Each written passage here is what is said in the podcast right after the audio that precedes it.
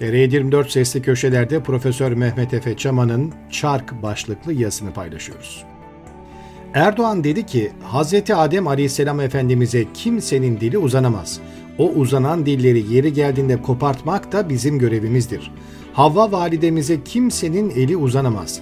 Ona da dil uzatanlara haddini bildirmek görevimizdir. Bu tarz bir cümle durduk yere sarf edilmez. Ortada konuyla bağlantılı hiçbir şey yokken Durup dururken biri böyle bir şey dese normal olan herkes bu sözün neden söylendiğini sorar, merak eder. Erdoğan'ın bu cümleyi kurma sebebini biliyoruz. Neyin üzerine bunu söyledi? Sezen Aksu'nun bir güftesinde yer alan ve yıllar önce bestelenip şarkı yapılmış olan Adem ve Havva'ya ilişkin bir dizeden ötürü. Yukarıdaki cümlenin birebir muhatabı Sezen Aksu'dur. Yani Sezen Aksu'nun kendisi de dahil milyonlarca insan Erdoğan'ın cümlesini gayet iyi anladı. Adresin kim olduğunu gayet net olarak anladı ve bundan dolayı da Sezen Aksu'nun yanında yer aldı, ona destek verdi. Aynı milyonlar Erdoğan'ı da kurduğu bu cümleden dolayı eleştirdi. Ben de bir önceki yazımı Erdoğan'a açık mektup olarak kaleme aldım. Ben de milyonlarca normal insan gibi Erdoğan'ın o nefret kusan söylemini eleştirdim. Dil kopartma gibi vahşi bir dilin Türkiye Cumhuriyeti'nin Cumhurbaşkanı olan zat tarafından kullanılmasındaki tehlikelere işaret ettim. Bu retoriğin İslamcı barbar bir söylem olduğunu, IŞİD ve El-Kaide gibi canavar İslamcı terör örgütlerinin diskuru olduğunu izah ettim. Erdoğan'ın nefret kusan söyleminin mevcut 1982 Anayasasına göre birçok madde bakımından kurulan cümlelerin suç teşkil ettiğini vurguladım. Şimdi Erdoğan çark etti. Ne diyor?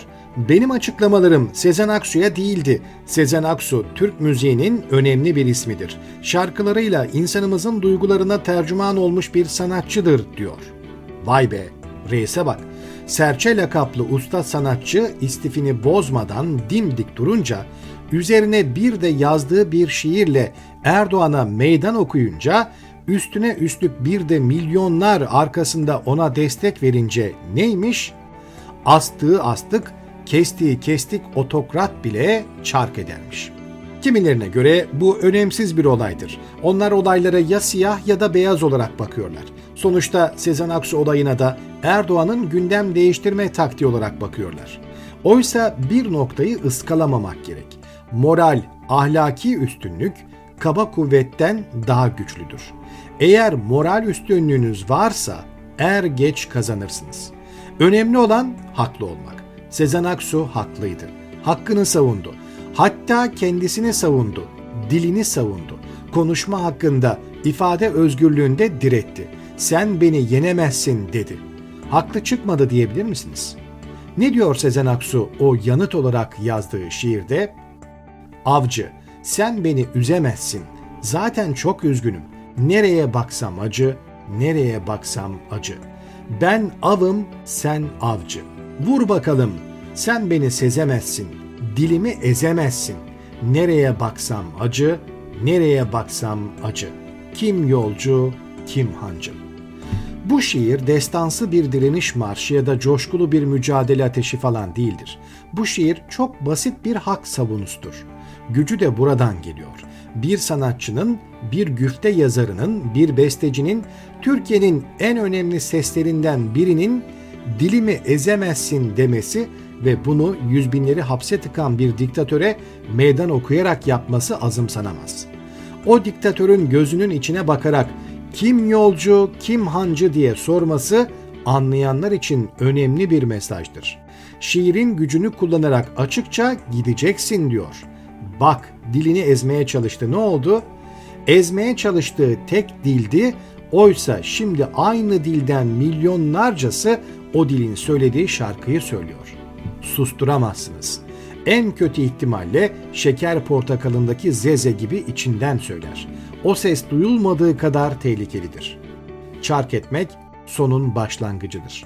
Kağıttan kaplan Kılıçdaroğlu'nun deyimiyle diktatör bozuntusu anayasa tanımaz, hukuk tanımaz, uygarlık tanımaz, kendi inandığını iddia ettiği değerlere bile menfaati gereği ihanet etmiş bir siyasi enkaz işte karşımızda duruyor. İlmek ilmek sanat örmüş. yüzlerce parçası insanların kalbine kazınmış minik serçe, kağıttan kaplanın sanal ve şişirme imajını paramparça etti. Bu ikinci bir attan düşme olayıdır. Paraları sıfırladın mı dip noktası gibi bir noktadır. Ustalık dönemi dediği maharetinin en hat safhasında olduğu bir an, çökmekte olduğunun değil, çökmüş olduğunun resmidir. Gülmeden edemiyorum. Neymiş dilini kopartmayı görev olarak gördüğü Sezen Aksu, Türk müziğinin önemli bir ismiymiş. Şarkılarıyla insanın duygularına tercüman olmuşmuş. Bak sen bir gün önce dilini koparacağını söyle, bir gün sonra aynı kişinin ülkesinin insanının duygularına tercüman olan şarkıları olduğundan dem vur. Şahsiyete bak.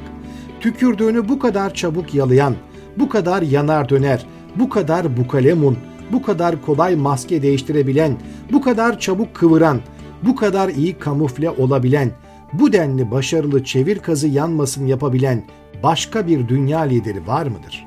Daha tüm taban Hz. Adem Aleyhisselam Efendimiz'e kimsenin dili uzanamaz gazının etkisindeydi Sayın Cumhurbaşkanı. Hayırdır? Hani o uzanan dilleri yeri geldiğinde kopartmak da bizim görevimizdir diyordunuz. Bu dediğiniz vahşete çağrılara saflarınızdan bir sürü elemanınız metiyeler düzüyordu. Hava gayet iyiydi. İslamcılığın en nadide hamlelerinden birini yapmıştınız.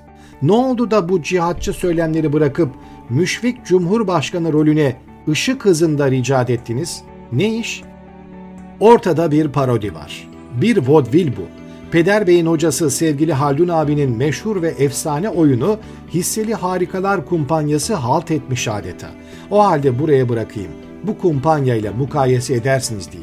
Güfte sevgili Çiğdem Talun'un. Beste ise Melih Kibar'ındı.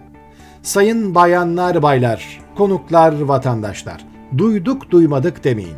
Başlıyor numaralar. En son moda şarkılar, en ünlü sanatçılar, korkusuz akrobatlar, daha neler neler var. Hisseli Harikalar Kumpanyası açıyor perdesini, açıyor. Harikalar dünyası burası. Herkese neşe saçıyor. Vodvillerde hem komedi hem de dram olur. Gülerken ağlar, ağlarken gülersiniz. Oyunun sonu çok acıklı olacak. Perde denilecek az kaldı.